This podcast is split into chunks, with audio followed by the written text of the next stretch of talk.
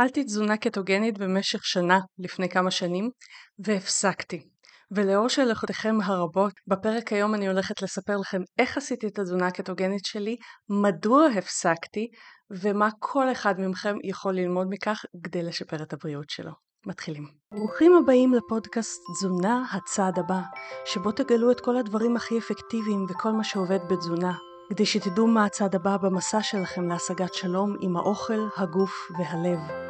אני רותי פינק, דיאטנית קלינית ומטפלת רגשית, המדריכה שלכם במסע הזה של להחזיר את האוכל להיות פשוט אוכל, ועל הדרך להשיג את השליטה שתמיד הרגשנו שאנחנו יכולים להשיג מולו. אחרי שראיתי כמה השיטות הקונבנציונליות לשינוי תזונתי לא עובדות עבורי ועבור המטופלים שלי, יצאתי למסע לדייק ולשפר את ההישגים של מטופליי ואת הידע הזה אני חולקת איתכם כאן. אני בעלת קליניקה אונליין שעוזרת לאנשים מכל קצוות הארץ, מרצה ומדריכה דיאטנים ומטפלים, ודיאטנית שחושבת בעיקר מחוץ לקופסה.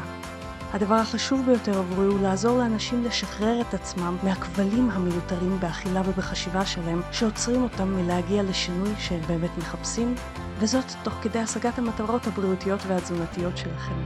ועכשיו לפרק. היי חברים, רבים שואלים אותי איך אני אוכלת והאם אני קטוגנית. והתשובה היא שכיום אני לא קטוגנית, אבל במשך שנה הייתי קטוגנית. עברו מאז שלוש שנים, והיום אנחנו נצלול לכל הסיפור של איך התגלגלתי להיות קטוגנית ומדוע אני לא. אני רק מזכירה לכם לפני זה, שאם אתם אוהבים את הפודקאסט הזה, תדרגו אותו בספוטיפיי, באפל, בכל מקום שפה אתם מקשיבים, כדי שהוא ייחשף לעוד אנשים. אז בואו נדבר על זה. מדוע אני לא קטוגנית יותר? בואו נתחיל ממה זה תזונה קטוגנית בכלל, כי כשאנחנו מדברים על תזונה קטוגנית, נכנסתי לקטוזיס, יצאתי מקטוזיס. תזונה קטוגנית היא תזונה שכל המטרה שלה להכניס אותנו למצב של קטוזיס. מצב של קטוזיס זה המצב שבו המוח שלנו בעיקר ניזון כמקור דלק מרכזי מקטונים במקום מסוכר. קטונים זה תוצר של פירוק שומן שמייצר בעיקר הכבד אבל לא רק, והתזונה הקטוגנית המטרה שלה היא להעלות את הקטונים האלה. כדי להגביר את מקור הדלק החליפי הזה שהמוח יודע להשתמש בו לרמה שרוב האנרגיה של המוח תבוא מהקטונים האלה. בשביל לעשות את זה, בקטוזיס אנחנו צריכים בעצם להפחית את כמות הפחמימות בדרך כלל מתחת ל-20-30 גרם פחמימות, סך כל הפחמימות ליום, ואני לא מדברת על פחמימות כמו פסטה, אני מדברת על זה שגם בתוך ירקות יש פחמימות שאנחנו צריכים להחשיב אותן. אז תזונה קטוגנית מפחיתה את כמות הפחמימות ל-20-30 גרם ביום, שזה אומר שרוב האוכל כולל חלבון ושומן. שומן הוא מתחיל להיות מקור האנרגיה המרכזי. למשל, יום בתזונה קטוגנית יכול להיראות ככה. בבוקר קפה עם קצת שמנת במקום חלב, כי בחלב יש פחמימות ובשמנת יש פחות, שמנת 38%. זה סתם דוגמה ליום, אל תתאפסו לזה. בצהריים יכול להיות למשל מנה בשרית, או אם אתם אה, צמחוניים חלבית, דג, אה, טופו אם אתם טבעונים. עם איזשהו מקור של שומן, למשל החל משמן זית, טחינה, קרם קוקוס וכאלה, וליד זה כמות מזערית מזערית של ירקות, יותר כנסה של עוד שומן מאשר כדי להשאיר את הצלחת שלנו כמו שאנחנו רגילים בכמות גדולה של ירקות. ובערב למשל זה יכול להיות סתם דוגמה פשטידה מגבינות קשות ומעט ירקות, גבינות קשות שמנות. אני דיברתי בעבר על היתרונות של תזונה קטוגנית, לתזונה קטוגנית יש כל מיני יתרונות, החל מאיזון סוכר, ירידה במשקל, מצבים קוגניטיביים וכן הלאה, לא כולם מוכחים חד משמעית מחקרית, אבל בהחלט נראה שיש יתרונות מסוימים, במיוחד בנושא של איזון סוכר. אני לא אכנס לזה בפודקאסט הזה בגלל שיש לנו הרבה על מה לדבר גם ככה בפודקאסט הזה, אז אני פשוט אשים לכם לינקים לסרטונים ופודקאסטים שדיברתי עליהם על התזונה הקטוגנית, למי שרוצה להתעניין קצת יותר. אבל בואו נדבר על הסיפור שלי, שזה מה שהבטחתי לכם שאני אספר לכם. מדוע נכנסתי לקטוזיס? הסיפור הוא כזה, אחרי ההריון השני שלי, שהייתה לי בו סוכרת הריון, ניסיתי לאזן את הסוכר שלי בהתחלה בדרכים המקובלות של הפחתת כמות הפחמימות באוכל, הגברת ירקות, הגברת פעילות גופנית וכן הלאה, וזה לא עזר. הסוכר שלי בצום היה גבולי, ואחרי ארוחות הוא היה ממש טרום סוכרתי. ברגע שהבנתי שאני לא מצליחה לאזן את הסוכר שלי עם תזונה רגילה, הייתי באותו זמן סמי טבעונית צמחונית, ניסיתי ללכת לכיוון הטבעוני הדל שומן, שזו תזונה שכן הוכחה כמאוד מאוד משפרת סוכר, והסוכר שלי לא זז. הייתי ממש מיואשת. ואז אמרתי, אוקיי, ניסיתי הכל. ניסיתי להגביר פעילות גופנית, ניסיתי לאזן את הסוכר בעזרת תזונה טבעונית דלת שומן מאוד מאוד מגבילה, ושום דבר לא עוזר לי. אני דיאטנית סוכרת שהולכת לכיוון סוכרת. ונשאר לי רק דבר אחד שעוד לא ניסיתי ואמרתי אוקיי אם עד לכאן הגענו אז כבר שווה לי לנסות את זה וזה היה התזונה דלת הפחמימות שממנה מאוד פחדתי. אתם יכולים ללכת לפרק הראשון של הפודקאסט שסליחה על השם השם אה, זה היו כאבי גדילה בפודקאסט ההוא אבל בפודקאסט ההוא דיברתי קצת יותר לעומק על ההתמודדות הזאת של איך נכנסתי לקטוזיס למרות שהייתי טבעונית לפני זה ועל הקשיים שזה ייצר. כך או כך נכנסתי לקטוזיס בשביל לאזן את הסוכר שלי. וזה, שימו לב, זה דגש חשוב מאוד שאנחנו נחזור אליו, לא בשביל ירידה במשקל. באופן כללי, ירידה במשקל אף פעם לא החזיקה אצלי כמוטיבציה לעומת דברים בריאותיים מבחינת כוח ההשפעה שלה עליי. בשביל הבריאות שלי אני מוכנה לעשות המון המון הקרבות, המון המון שינויים, המון המון דברים. בשביל ירידה במשקל, יותר קל פשוט להשלים עם איך שהגוף שלי נראה מאשר uh, לצמצם אוכל בשביל לרדת במשקל בתחושה שלי. אבל זה שוב, זה אישי שלי, זה לא אומר שאני ככה עובדת עם כל מטופל ומטופל, צריך להתאים את זה אישית. אז נכנסתי לקטוזיס והסוכר שלי התחיל להתאזן. עוד מעט אספר לכם איך עשיתי את הקטוזיס, אבל אני רק אספר לכם שבמהלך הקטוזיס, נשארתי בקטוזיס, קודם כל כי הסוכר היה מאוזן ברמות שלא הכרתי מעולם כאלה. ממש משהו נכנס לנורמל לגמרי. ירדתי 7 קילוגרם במשקל, שוב זה לא הייתה הכוונה שלי אבל זה היה בונוס מאוד מאוד נחמד. והבונוס המשמעותי הנוסף היה שיפור מאוד מאוד גדול במצב רוח ובאופן כללי הרגשה יותר טובה, הרגשה של אנרגיה, פחות צורך לישון, יותר ריכוז, כל הדברים שאנשים בתזונה קטוגנית שעושים אותה נכון מדווחים עליהם. בקצרה, שוב, זה היה מאוד מאוד אישי שלי, איך עשיתי את הקטוזיס, כי גם על זה אנשים שואלים אותי. באופן כללי, אני בן אדם שלא כל כך אוהב בשר, ולכן העדפתי לאכול את התזונה הקטוגנית שלי יותר עם דגים, עם מוצרי חלב, עם ביצים, ופחות כמו שעושים את התזונה הקטוגנית המוקפדת, מה שנקרא, עם יותר בשר. שילבתי גם צום לסירוגין בתוך התזונה הקטוגנית מהרגע שהגוף שלי התרגל לתזונה קטוגנית, וככה זרמתי במשך שנה. אבל לאורך השנה הזאת היו כל מיני דברים שגם פחות אהבתי ואני הכי מדברת על זה בחופשיות כי כדאי שאנשים יבינו שתזונה קטוגנית היא לא איזה פלא שאין בלעדיו אה, יש לה תופעות לוואי, זו תזונה רפואית, צריך לעשות אותה בצורה מושכלת ועם ידיעה מה ההשלכות. נכנסתי אליה כשעוד לא ידעתי מספיק עליה מהסיבה הפשוטה שלא למדנו בבית ספר לתזונה תזונה קטוגנית מספיק, אני מקווה שלומדים כיום את הדברים האלה באוניברסיטה. אבל מאוד מאוד מהר נכנסתי גם למחקרים בתחום והתחלתי לחפור ולחפור ולחפור וכיום אני יכולה להגיד לכם שלצד היתרונות הגדולים של התזונה הקטוגנית יש לה כל מיני חסרונות. אני שם לכם לינק גם לסרטונים שדיברתי על זה בהערות לפודקאסט אז מה היו החסרונות שחוויתי בתזונה הקטוגנית? ושוב, חשוב לי להדגיש, הם לא עלו על היתרונות. עדיין המשכתי עם תזונה קטוגנית בגלל שהסוכר שלי היה מאוזן וזו הסיבה שהייתי בה. הבעיה הראשונה הייתה שמדי פעם היו לי כאבים בצד שמאל שהטרידו אותי, ממש כמו התקפי כיס מרה. עד לכך שהלכתי לבדוק את הסיפור הזה והסתבר שאין לי כלום. בכאבים הכי גדולים הלכתי לבדוק, בלי כאבים, וניסו להבין מה קורה שם, ולא היה שם כלום. לא היו לי לא אבנים, לא סתימות, לא דלקות, כלום.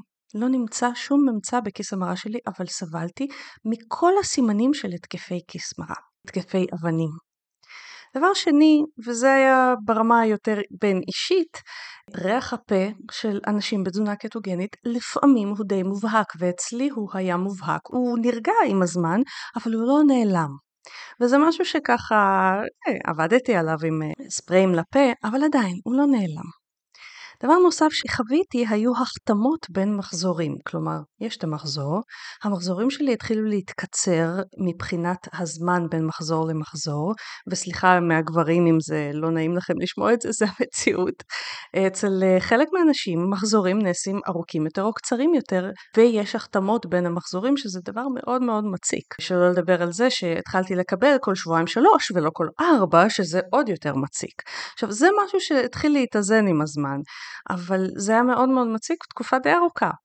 דבר נוסף שהיה, זה שלאט לאט שמתי לב שמתחילה אצלי חשיבה של שחור או לבן, שיצרה הרבה סטרס סביב הנושא הקטוגני. לא רציתי לצאת מתזונה קטוגנית, כי כל פעם שיצאתי מקטוזיס, חוויתי נפילת אנרגיה מאוד קשה, עלייה בתיאבון ונפילת מצב רוח מאוד מאוד מאוד גדולה, ועד שלא חזרתי לקטוזיס זה, זה היה אצלי ככה. הדברים האלה הציקו לי, אבל כל עוד הסוכר שלי היה מאוזן, אמרתי, אוקיי, שווה לי. לאט לאט, אחרי כשנה, התחלתי להעז ולבדוק גבולות. מה זה אומר? התחלתי לבדוק מה קורה כשאני מעלה פחמימות בהדרגה. אז בהתחלה קרה מה שהיה צפוי שיקרה, הסוכרים שלי התחילו לקפוץ. שימו לב, הקפדתי על תזונה דלת פחמימות, אבל לא הייתי קטוגנית, ויש הבדל בין תזונה קטוגנית לתזונה דלת פחמימות. בתזונה קטוגנית הכמות פחמימות היא מאוד מאוד מוגבלת, כמות השומן גבוהה וכמות החלבון בינונית.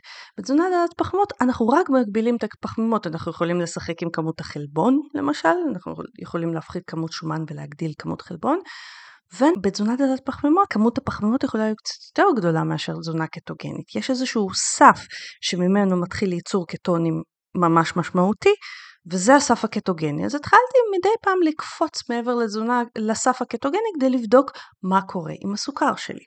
ובהתחלה לא קרה שום דבר משמח. הסוכר שלי היה עולה מעל הנורמה, וכשהייתי חוזרת לקטוזיס הוא היה חוזר. אבל התחלתי לצאת יותר בתדירות מהקטוזיס לאזור שבו המוח כן עובד עם סוכר ולא עם קטונים, זה היה שלוש שבועות שבהם נכנסתי, חזרתי, נכנסתי, חזרתי לקטוזיס. ואחרי השלוש שבועות האלה כן היה לי אפשרות לבדוק סוכר, והפלא ופלא, הסוכר שלי היה תקין. זה היה מעניין. אם הסוכר שלי תקין כשאני נכנסת ויוצאת מקטוזיס, אז יכול להיות שמתחיל לי העניין הזה של גמישות מטבולית סוף סוף.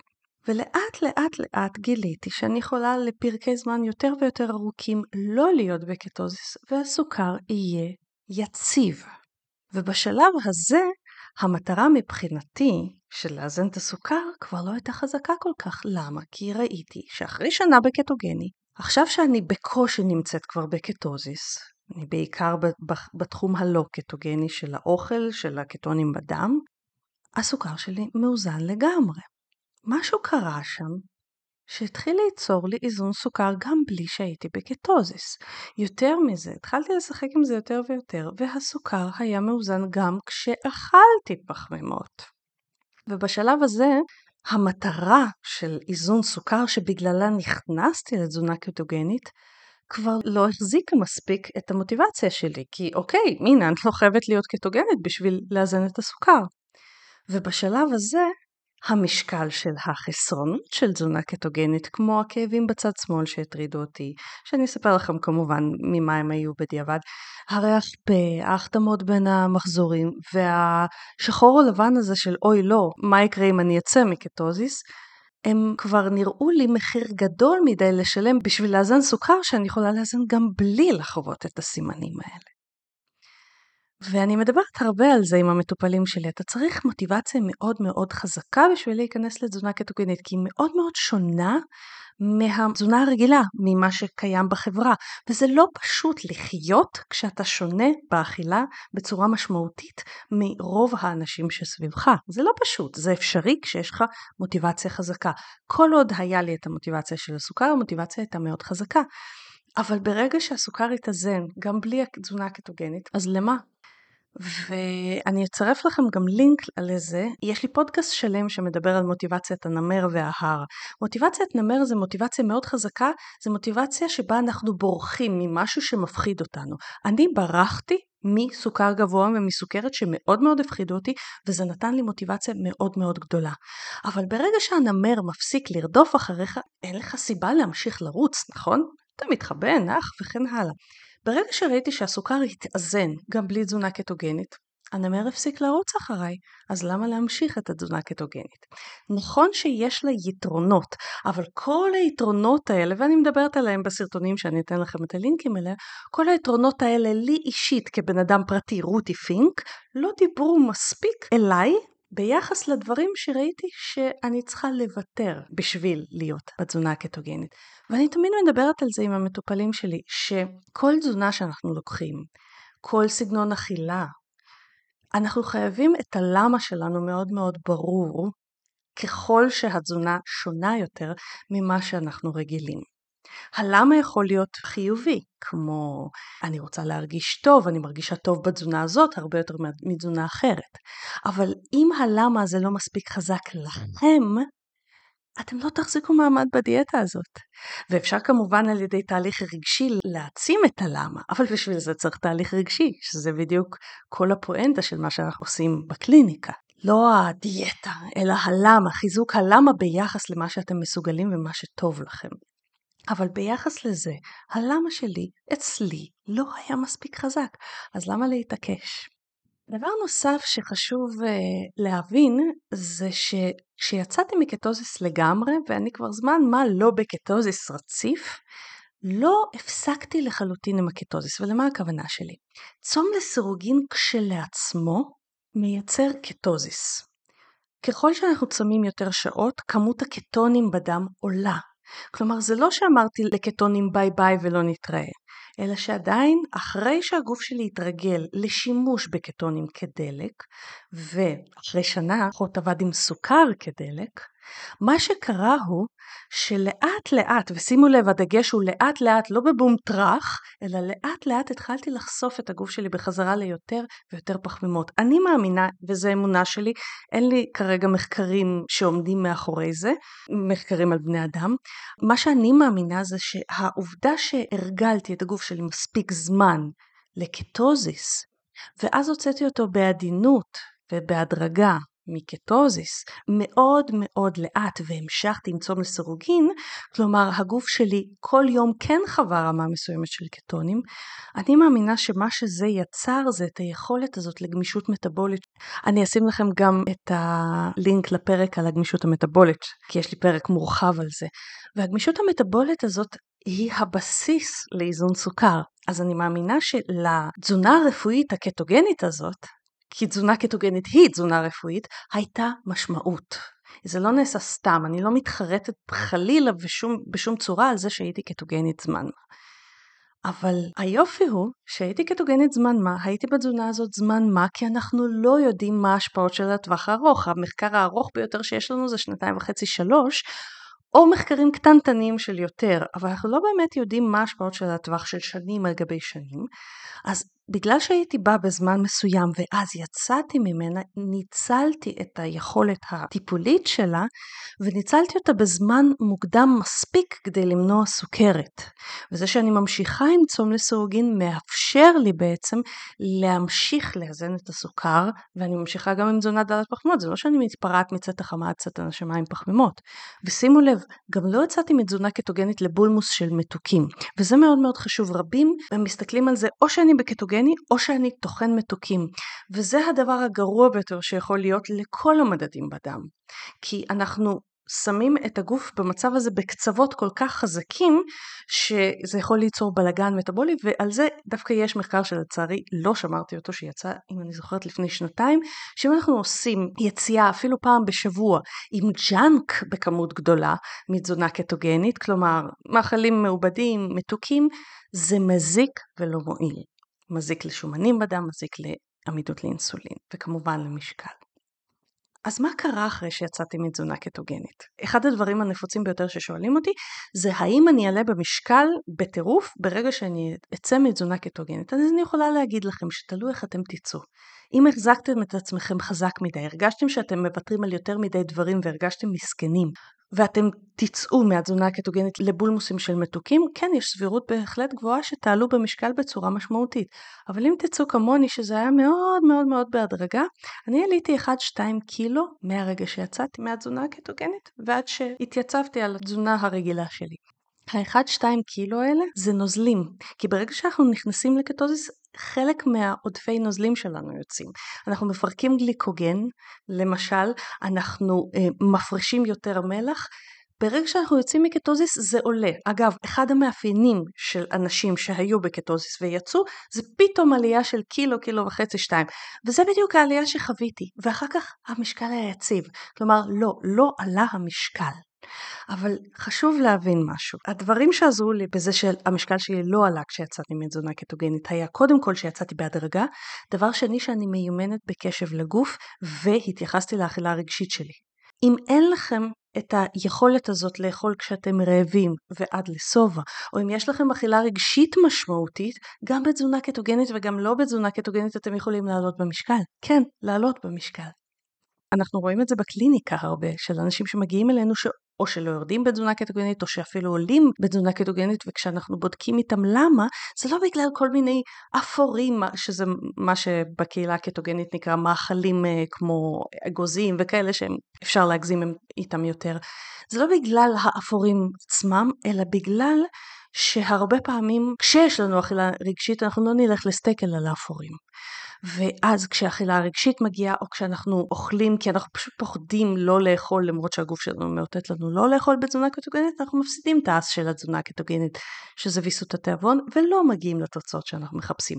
אז הקשב הזה לגוף והטיפול באכילה הרגשית זה דברים שעבדתי איתם תוך כדי היציאה ההדרגתית הזאת מקטוזיס וזה מה שעזר לי לשמור על המשקל. מה קרה לתיאבון שלי? התיאבון עלה קצת ביציאה מתזונה קטוגנית. אני לא יכולה להגיד שהוא עלה לרמה של בולמוס. כל פעם שיצאתי בהתחלה מתזונה קטוגנית, כן היה לי עלייה קלה בתיאבון, בהחלט הרגשתי את זה, אבל העלייה הזאת התמתנה ממש תוך 2-3 ימים, כל פעם שנשארתי לא קטוגנית, והיא הגיעה לאיזושהי רמת יציבות, שוב, מתוך קשב לגוף, כי בקשב לגוף אני מיומנת. אבל בשביל לפצות על העלייה הזאת בתיאבון הגדלתי את כמות הירקות. אה, כדי שהם יתפסו יותר נפח, הקפדתי על צום לסורוגין והקפדתי עוד יותר על קשב לגוף.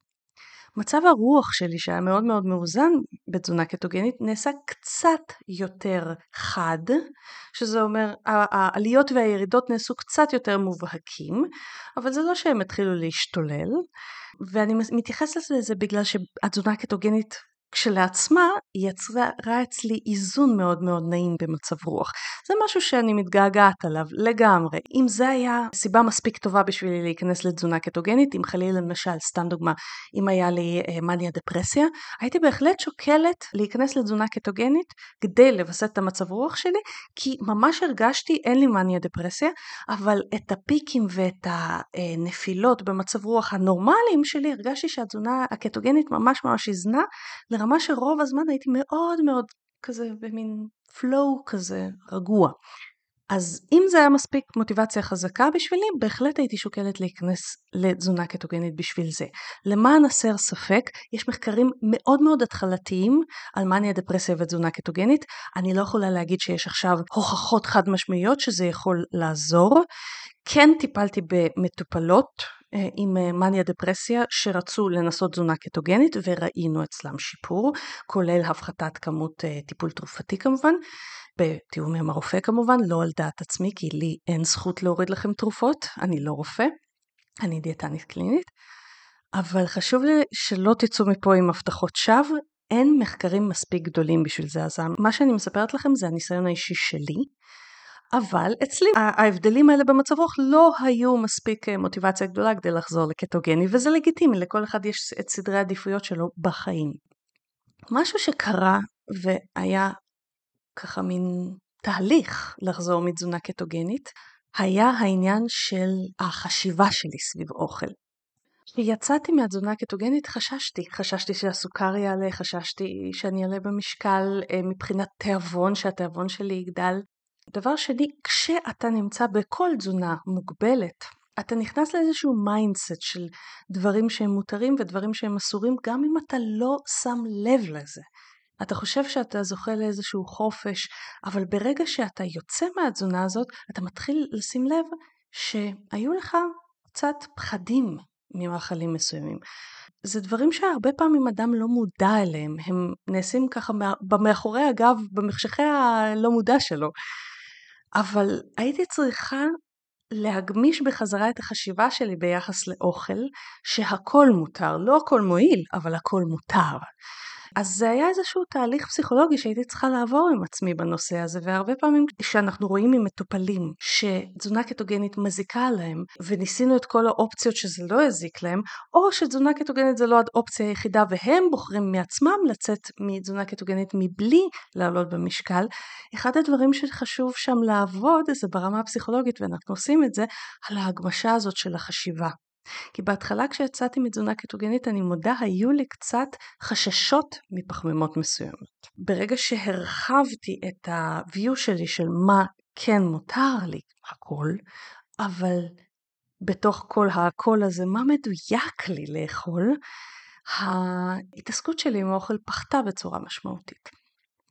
מה קרה לאכילה הרגשית שלי בתזונה קטוגנית? כלום. אכילה רגשית אצלי לא הייתה קשורה לאיזה סוג תזונה אני אוכלת. אבל החשקים קצת עלו, וזה משהו שאנחנו יודעים מכל מי שעושה תזונה קטוגנית, הוא מדווח אחרי תקופת ההתרגלות על הפחתת חשקים. אז החשקים למתוקים למשל קצת עלו, אבל יש עוד דרכים להתמודד עם חשקים למתוקים שהם לא רק תזונה קטוגנית. תזונה קטוגנית בעיניי היא כלי שמפחית חשקים, אבל אצל הרוב לא מוריד אותם לגמרי, לפחות לא אצל נשים. לא מוריד אותם קומפלט, במיוחד לא, לא סביב מחזור. ולכן שם הייתי צריכה בעצם להסתמך על כלים נוספים יותר פסיכולוגיים והתנהגותיים שלי, שיווסתו לי את החשקים. אבל זה לא משהו שהוא לא פתיר ברוב המקרים. אז זה ככה הייתה החוויה שלי של היציאה מהתזונה הקטוגנית, ואני רוצה להביא אתכם לקצת מסקנות מהמסע שלי, מה שאנחנו יודעים זה שתזונה קטוגנית חד משמעית עובדת יותר מכל סוג של תזונה אחרת. לאיזון סוכר, מהר יותר, חזק יותר ובצורה משמעותית יותר להפחתת תרופות, הפחתת אינסולין. בזה זה האס הגדול שלה וזה למה נכנסתי לתוכה. מבחינת המשקל כנראה שיש לה יתרון גם היא מורידה יותר, מורידה יותר מהר, היא יותר מדכאת תיאבון. קטונים הם דבר שמדכא תיאבון. זו הסיבה שכשיצאתי מתזונה קטוגנית הייתה עלייה בתיאבון כי כמות הקטונים ירדה. הדגשה הכללית שאני רוצה אבל לתת פה, זה שתזונה קטוגנית בלי להתייחס לאלמנט הרגשי, עלולה לא לעבוד כלל לירידה במשקל. אותו דבר לגבי צום לסירוגין. הקורס שלי מעבר לצום לסירוגין עוסק בדיוק בכך, גם ידע של כל הדברים הפרקטיים לצום לסירוגין, וגם איך לעבוד עם הרגשות בצורה שתצליחו בצום לסירוגין ו/או תזונה קטוגנית. אה, שימו לב, הוא פתוח לרישום מחדש רק בשבוע הקרוב עד השמיני לדצמבר לעוד מחזור. ומתאספת קבוצה מקסימה. עוד למידה שאתם יכולים להפיק מהמסע שלי זה שבשביל תזונה קטוגנית צריך מטרה מאוד חזקה ואו תמיכה מאוד חזקה. כי זו תזונה מאוד מאוד שונה ממה שאנחנו מכירים מסביב. יש הרבה הערות, יש הרבה שאלות ויש הרבה גם uh, חוסר נעימות לפעמים מצד אחרים. עכשיו, איך אתם תתמודדו עם זה זו שאלה שלכם, אבל קחו את זה בחשבון, את העניין הזה של אנחנו לא יקום מנותק מהחברה. אנחנו חיים בחברה מסוימת ויש לזה את המחיר הזה, האם אתם יכולים לשלם אותו או לא. עוד משהו שחשוב שתבינו זה שבשביל להישאר בתזונה קטוגנית לאורך זמן צריך תגמול מאוד חזק גם כשהמוטיבציה ההתחלתית יורדת. תגמול שיכול להיות ברמה למשל של המון אנרגיה, של אה, ריכוז מאוד מאוד גדול. אצלי התגמולים לגוף שלי לא היו מספקים ביחס למה שחוויתי. חשוב להדגיש באמת בנושא של מה שחוויתי, הכאב אה, בצד שמאל נעלם לגמרי אחרי שהפסקתי תזונה קטוגנית, אבל אחר כך, אחרי זמן מה, משהו כמו שנה אחרי זה, חזרתי לתקופה קצרה לתזונה קטוגנית בשביל דווקא לאזן את המצב רוח, הייתה תקופה קשה רגשית שם, אז חזרתי אז לתזונה קטוגנית ושילבתי מלחי מרה ואז זה כבר לא קרה, כלומר כן היה שם משהו עם המרה שלי, כנראה איזשהו חוסר ויסות אה, של הפרשת מצעי מרה ביחס לתזונה, ביחס לגוף שלי, אבל זה כן פתיר, בתוספת של מלחי מרה, וזה נעלם לגמרי כל פעם שאני יוצאת מתזונה קטוגנית.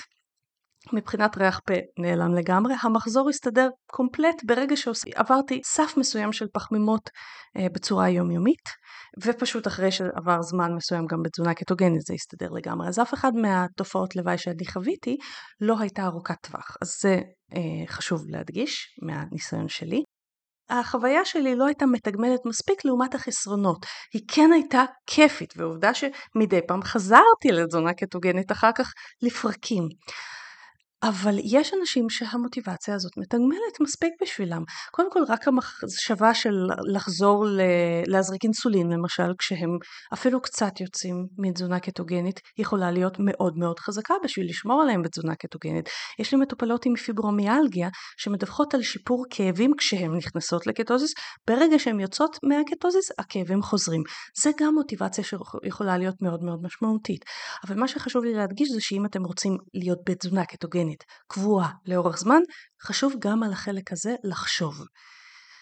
עוד משהו שחשוב שתיקחו בחשבון מהניסיון שלי זה שאנחנו לא רק תזונה, אנחנו כל הפסיכולוגיה שלנו, כל מה שאני מדברת איתכם עליו זה לא רק השיקולים התזונתיים והיתרונות והחסרונות של תזונה קטוגנית, אלא שאנחנו צריכים לקחת בחשבון למשל שלאנשים יכולה להתחיל אובססיביות סביב התזונה. אם לי, שאני עבדתי המון, עוד לפני התזונה הקטוגנית, על אה, חופשיות ורוגע מול האוכל, התחילה איזושהי חשיבה של חשש ממאכלים מסוימים, תחשבו על אנשים שנכנסים לתזונה קטוגנית עם חשיבה יחסית אובססיבית? האם זה שווה את המחיר של להעלות את החשיבה האובססיבית? של להעלות את המצוקה שלהם מול האוכל כשהם אפילו בטעות יוצאים מקטוזיס. זה יכול להיות אפילו התחלה של הפרעות אכילה במטופלים.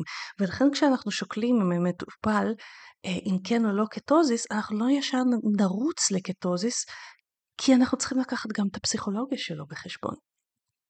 חשוב להבין גם, תזונה קטוגנית ומשקל תצליחו בתזונה קטוגנית אם אתם קשובים לגוף שלכם, כלומר אוכלים כשאתם רעבים, יודעים לזהות שאתם רעבים, ועוצרים כשאתם שבעים.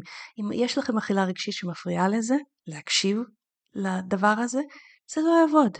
יותר מזה, אני ירדתי 7 קילו בתזונה הקטוגנית, אבל אחרי שירדתי את ה-7 קילו האלה, עדיין לא הייתי במשקל אידיאלי. עדיין לא הייתי במשקל מצוין.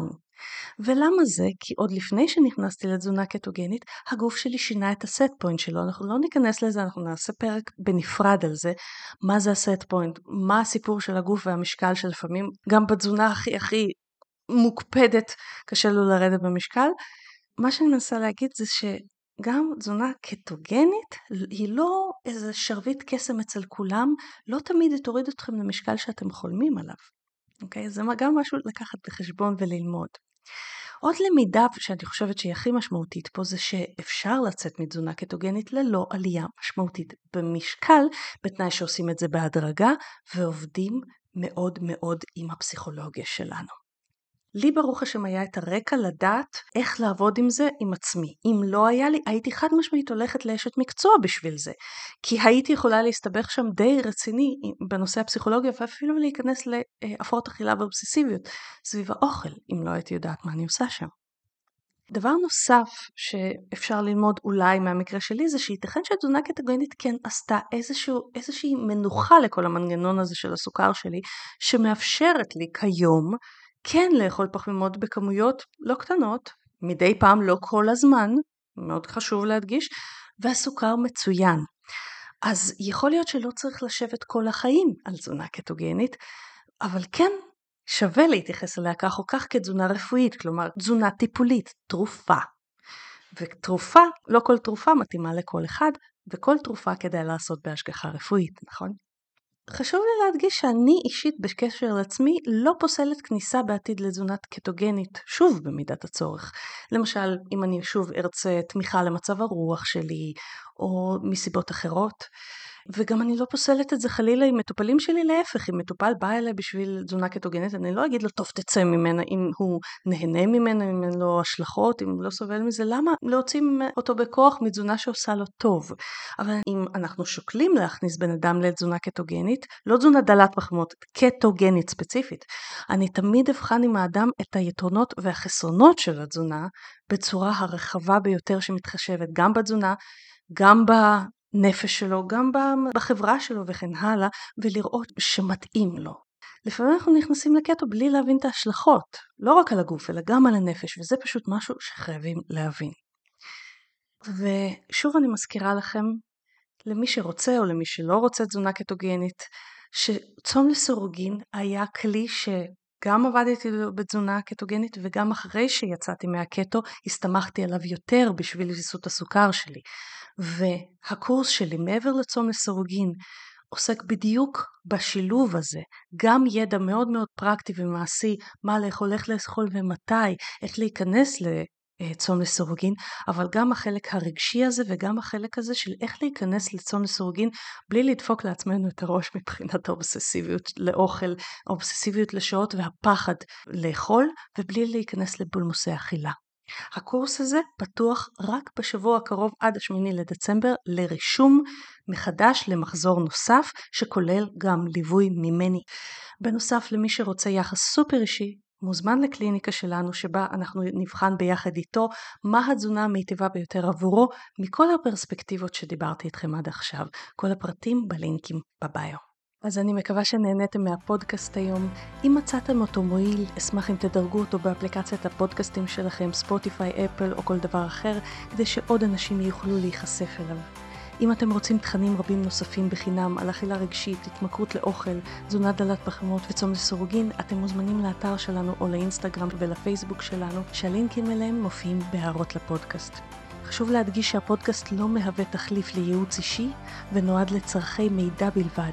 בכל שאלה רפואית או תזונתית יש לפנות ישירות לאיש מקצוע.